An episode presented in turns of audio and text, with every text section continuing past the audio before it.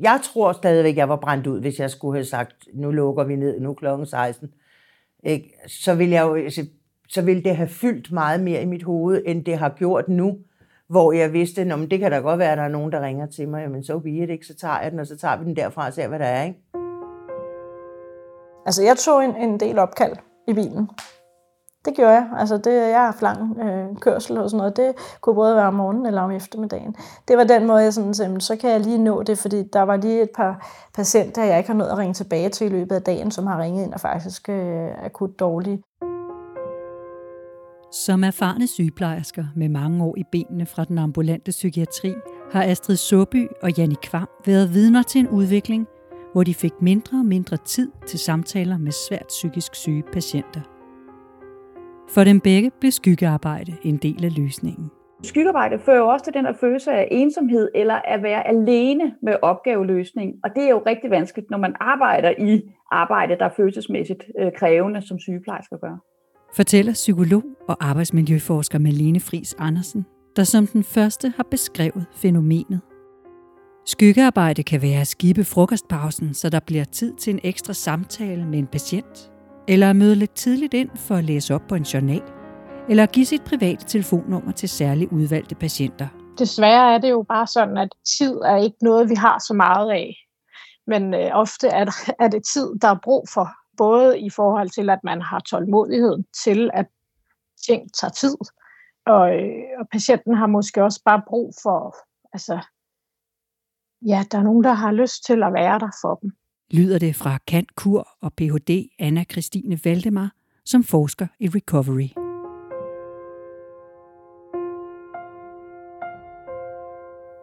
Du lytter til sygeplejerskens podcast, som i dette afsnit går tæt på det usynlige ekstraarbejde, mange sygeplejersker i psykiatrien griber til, når de får flere patienter og flere opgaver, men ikke mere tid. Mit navn er Bille Sterl. Jeg hedder Astrid Soby, og jeg er sygeplejerske, og jeg blev uddannet i 1977. Og siden 77 har jeg så arbejdet inden for psykiatrien. Astrid Soby vidste godt, hvad hun gjorde, da hun for mange år siden begyndte at arbejde i skyggen. Det ligger helt tilbage i de første år af min ansættelse inden for det psykiatriske system. Og det handlede om, at jeg kom hos en mor, til, som havde tre, tre drenge, og øh, var alene med de her børn. Godt nok var der noget kontakt til faren, som de i en vis udstrækning også kunne trække på. Men, men øh, når jeg så kom der, så kom jeg jo altid, har altid sørget for at komme på tidspunkter, hvor jeg vidste, at de for eksempel var kommet hjem fra skole. Og hvad var den lille? Han har jo vel været, han har vel været en tre år eller sådan noget lignende, da jeg kom ind i billedet der, ikke? Og det har, været, det har været der, hvor jeg for første gang startede med at, at give mit telefonnummer til, til børnene.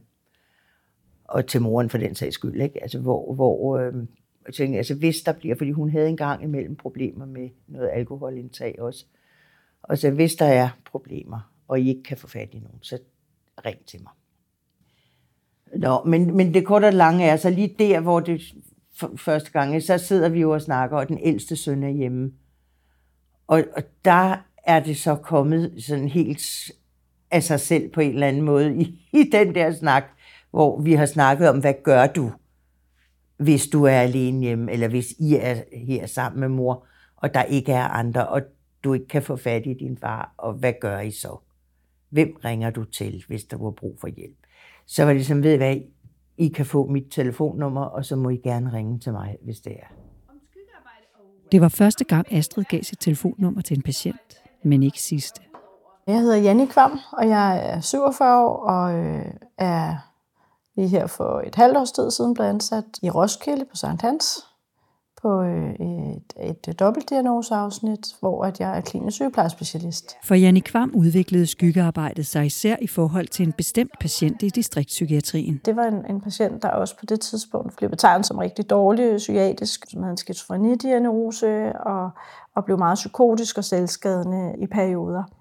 Øhm, der kunne være perioder, hvis hun var rigtig dårlig, at, øh, at jeg faktisk var nødt til at se hende øh, flere gange om ugen. Og så kunne der godt være perioder, hvor at der gik måske 14 dage imellem, Og det vi sådan fandt frem til i fællesskab var, at de her 14 dage kunne hun ofte godt klare, hvis vi så havde noget telefonisk øh, eller sms-kontakt i mellemtiden. Og hvor meget kontakt havde du med hende, når du havde mest?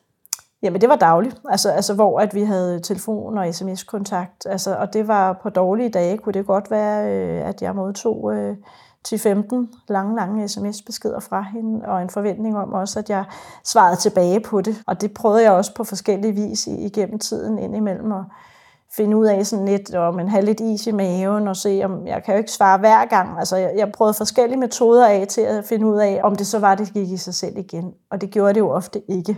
Altså, det er det, der er svært, når det er relationen, der er bærende. Og så gik der en eller anden tid, jeg kan ikke huske, hvor længe. Så ringede de jo faktisk, og så tog jeg derned. Ikke? Og det har de så gjort et par gange. Jeg har aldrig følt, at øh, det er blevet misbrugt. Aldrig. Øh, men, men, øh, men det har selvfølgelig været med større eller mindre intensitet. Ikke? Og så har jeg altid arbejdet i øh, samme kommuner, som hvor jeg boede. Ikke? Og, og det er jo meget smart, så havde jeg ikke så langt at køre. Ikke? Så, det, så det er jo fint nok. Så, så når de her børn ringede, så tog jeg ned.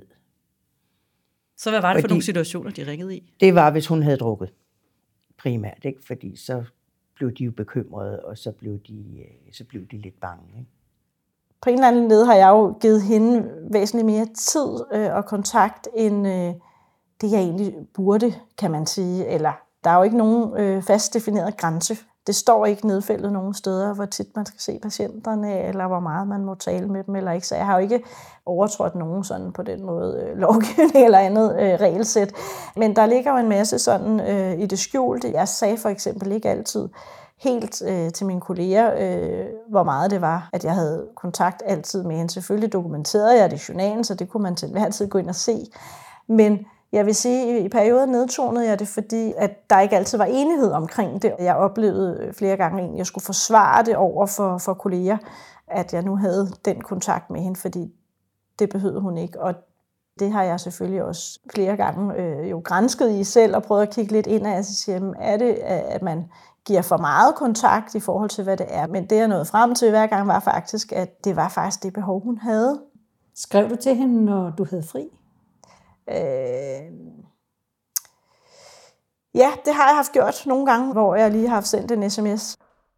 For Astrid og Janni blev skyggearbejdet deres måde at sikre sig, at alvorligt syge patienter fik den behandling, de havde brug for. Og den oplevelse er de langt fra alene om.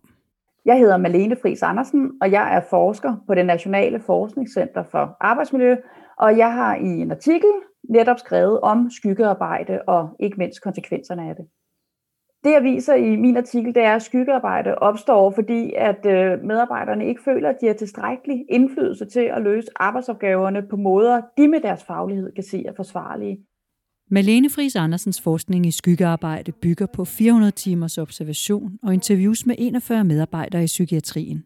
Problemet i skyggearbejde, det er, der er to problemer, minimum to problemer i det. Det ene er, kan man sige det her, at meget af skyggearbejde fører os til, til arbejdsintensivering. Det fører til mere arbejde, det fører til arbejdsbelastning, det kan i sidste ende føre til stress. Et andet stort problem ved skyggearbejde, det er, er også den her hemmeligholdelse, at medarbejderne ikke drøfter det her hverken med deres kollegaer eller deres ledere. For drøfter de det, så får de jo at vide, det skal du lade være med. Men i og med det hemmeligholdes, så gør det også, at de jo ikke kan få faglig sparring. De kan ikke få social støtte på de arbejdsopgaver, der løses i skyggerne, fordi der simpelthen ikke nogen, der ved og kender til det. Skyggearbejde kan føre til stress, men det dur heller ikke bare at slukke mobilen kl. 16, forklarer Malene Friis Andersen. Alternativet det er jo at acceptere, jamen øh, det er kun det her, organisationen betaler for, ergo er det kun det her, organisationen får. Men det er bare rigtig svært at træffe den beslutning for, øh, for fagligt kompetente medarbejdere, fordi det er jo lige præcis den her øh, utilstrækkelighed, de jo så ender med. Og det kan jo også i sidste ende føre til moralsk stress. Det kan sådan set også føre til kynisme, hvor man sådan set trækker sig følelsesmæssigt fra arbejdet og siger, nå ja, men det er kun det her, de betaler for. Jeg kan ikke gøre mere. Jamen, så begynder man også følelsesmæssigt at distancere sig fra arbejdet. Og det er heller ikke hensigtsmæssigt. Så det er lose-lose i den her situation.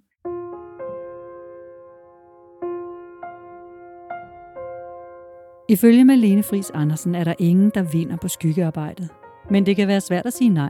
Der har været i hvert fald nogle, øh, nogle gange, hvor at, at hun har sagt, at du har reddet mig i nogle situationer. Øh, hvis du ikke var kommet der, så havde jeg måske ikke været her i dag. Og det Stine, og hvor hun, altså, og det har været reelt, altså øh, flere gange hun har, har forsøgt også at, at tage livet af sig selv, eller er blevet forhindret i det, fordi der så er nogen, der har kommet forbi, eller på vej hjem. Jeg går lige et kvarter før og lige kører forbi der, og, og så velvidende, at det kunne man ikke lige gøre på et kvarter, men, men at, øh, at det var trygt nok for mig at tage ud der. Det var ikke mig, der var i fare på nogen måde. Hun har aldrig været, været, øh, været voldelig eller aggressiv for andre. Det var altid øh, rettet mod hende selv. Men du har taget ud uden for arbejdstid til hende? Ja, det var sådan det her med, når det er, der så har været, været travlt, øh, at så kunne jeg lige lægge det ind i slutningen af vagten i forhold til, at øh, jeg kører den vej øh, forbi og lige øh, dækker ind med noget ekstra medicin, eller lige får en snak og lige sørger for at vurdere, om, om det egentlig var forsvarligt at lade hende blive der, eller om man skulle have fat i, øh, i øh, en, en læge øh, til at, til at indlægge hende. Janni og Astrid oplever, at skyggearbejde især sker i den ambulante psykiatri, hvor den enkelte sygeplejerske står med ansvaret for patienterne, og der ikke møder en aftenvagt ind, som tager over sidst på dagen.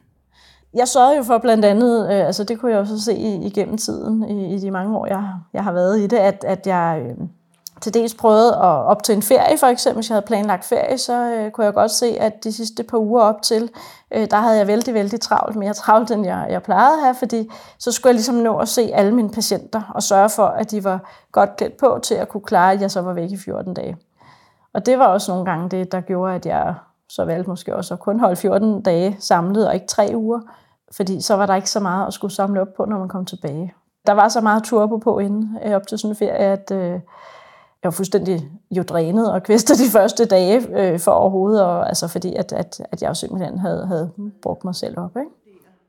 Men selvom arbejdet i skyggen har sin pris, peger Astrid og Janni også på skyggearbejde som en årsag til, at de stadig brænder for deres fag. Det, som, som jeg tænker nogle gange, ikke, det er, at hvis jeg ikke havde fået lov til at fortsætte med den her mulighed for at have noget kontakt og arbejde på den måde, som jeg har gjort, så ville jeg, så, så ville jeg ikke have følt, at jeg havde kunnet det samme. Og så tænker jeg, at jeg, at jeg måske hurtigere var blevet sådan lidt fedt op af, af, af systemerne og, og af det hele. Så, så jeg har været glad for at have muligheden for at kunne arbejde på den måde. Ikke? I skyggen? Ja. For min skyld måtte det inderligt gerne komme frem, men så er det jo, at vi begynder, fordi det er jo det, der har været udfordringen ved sådan en måde at arbejde på. Det er, at du kan ikke gøre det til en model. Jeg kan ikke forlange eller forvente af mine kollegaer, at de gør det samme. Og derfor så kan du selvfølgelig ikke sige, at det her kan være en model for vores arbejde, med mindre at det netop bliver løftet helt op i det åbne, og bliver honoreret og bliver en del af vores arbejdsmåde også, ikke? I, fra, fra, fra systemets side. Ikke? Hvor meget var det noget, du snakkede med din ledelse om dengang? I starten ingenting. Men efterhånden, så, så har de, så har de afdelingssygeplejersker, jeg har, har haft været glimrende, haft en, en viden om, at øh, jeg arbejdede på den måde sådan lidt, lidt alternativ, lidt anderledes. Og det har de haft hele vejen op resten af, af tiden. Ikke? Og på et tidspunkt blev jeg jo også bedt om at tage et par, øh, et par patienter fra den, af den daværende øh, center. Hvad, hvad var han? Han var chef. Hvad, hed, hvad hedder det der? Klinikchef. Og, og det, det, var jo, det var jo fint nok, fordi der var så et, et par stykker, som, som øh, han havde fået kendskab til ude i systemerne, som han mente ville være velplaceret hos mig, og det har de da også været, tænker jeg. Og det er jo det, der er med det med skyggearbejde, det er lidt damn you if you do, og damn you if you don't. Lyder det fra Malene Friis Andersen. Fordi det er det, hvis du lader være med at gøre det, jamen så er det jo netop, at du får den der faglige utilstrækkelighed, du kan få den der følelse af ikke at have gjort det, der er brug for, du kan få følelsen af ikke at ja, have løst dine arbejdsopgaver tilstrækkeligt. Så ja, skyggearbejde, det viser min undersøgelse også, jamen den giver mere arbejdsglæde. Det giver den her oplevelse af at kunne løse arbejdsopgaverne til tilstrækkelig kvalitet. Det giver den her øgede indflydelse. Problemet er bare, at konsekvensen af det er jo simpelthen mere arbejde, risiko for arbejdsbelastning, arbejdsintensivering og ja, en risiko for at på sigt gå ned med stress. Men så det store problem er jo, at der er en organisation, som nødvendiggør skyggearbejde, for at man simpelthen føler, at man kan stå inden for sit arbejde. Hvad skal sygeplejerskerne så gøre? Så noget af det, der er rigtig vigtigt, det er, at vi bringer skyggearbejde ind i lyset. At vi begynder at sætte ord på det, begynder at tale om det, også kollegaer imellem, fordi hvis vi ikke bringer det ind i lyset, jamen så er det altså heller ikke uh, muligt for os at få faglig sparring, få følelsesmæssig støtte, kunne drøfte det med andre kollegaer. Så vi skal altså have skyggearbejdet ind i lyset, for ellers kommer vi altså til at individualisere en problematik, der faktisk er organisatorisk. Det bliver den enkeltes problem, og det er altså ikke hensigtsmæssigt. I dag er recovery nærmest blevet psykiatriens officielle mission, som er nævnt på alle hjemmesider. Forskningen viser, at noget af det, som betyder mest for patienternes recovery, er, at de føler sig set, og at personalet er der for dem. Og det kan være svært at opfylde, hvis man slukker telefonen kl. 16 hver dag, fortæller Kant Kur og Ph.D. Anna Christine Valdemar, som selv har været sygeplejerske i psykiatrien og nu forsker i recovery. Der er jo det her sammenstød mellem driften og systemet, som bliver meget firkantet. Men mennesker er jo ikke firkantede, så derfor så bliver vi jo ved med at støde ind i, at de, de passer jo ikke ind i de her kasser. Så har vi nogle standardforløb. Vi har nogle, en måde, vi ligesom siger, jamen de her de patienter, de får tid cirka sådan og sådan. Så har de en tid hos sygeplejersken med den her kadence. Men det er jo bare ret sjældent, at det egentlig er det, der er patientens behov. Det kan være både mere og mindre, og det tager også lang tid at finde ud af, hvad deres behov overhovedet er. Altså det er meget lidt fleksibelt systemet, og recovery-orientering kræver en ret høj grad af fleksibilitet. Men selvom systemet er firkantet, giver anna Christine Valdemar dette bud på, hvordan man arbejder recovery-orienteret, uden at sætte privatlivet og fritiden over styr. Det er jo et vilkår, der er lige nu også, altså for os alle sammen, at skulle navigere i det. Og der synes jeg egentlig godt, man kan sige, at jeg, jeg, jeg er i de her rammer, men jeg kan i hvert fald sørge for, at når jeg for eksempel øh, tilrettelægger min patients behandling, så sker det i fuldstændig overensstemmelse med patienten når jeg har samtaler med dem, så sørger jeg for, at det er dem, der kommer på banen, og ikke mig, der definerer, hvad der skal tales om. Øhm, samtaler med patienterne og behandlingsplaner og sådan noget, det kommer meget let til at blive styret ud fra den sundhedsprofessionelle, fordi de har jo ligesom deres dagsorden og deres måde at gøre tingene på. Så det bliver meget hurtigt det, der bliver det styrende for samtalerne. Et lille skridt på vejen vil være at ligesom lidt, prøve lige at skubbe din egen dagsorden til side, og lade patientens dagsorden komme frem. Så på den måde tænker jeg, at man kan godt øh, altså være så fleksibel, som man overhovedet kan inden for de her rammer, der nu er. Så skyggearbejdet skal frem i lyset. Husk, at du stadig kan arbejde recovery-orienteret, hvis du giver plads til patientens egen dagsorden. Du er som altid velkommen til at sende idéer og kommentarer til os på podcast dette afsnit var tilrettelagt og klippet af mig. Jeg hedder Bille Stærl, og jeg vil lade Astrid få det sidste ord. Det er jo ikke ren Florence Nightingale, og jeg synes også, vi skal have en ordentlig løn. Det synes jeg helt bestemt. Jeg har følt, at jeg har ydet et godt stykke arbejde faktisk i de her mange år.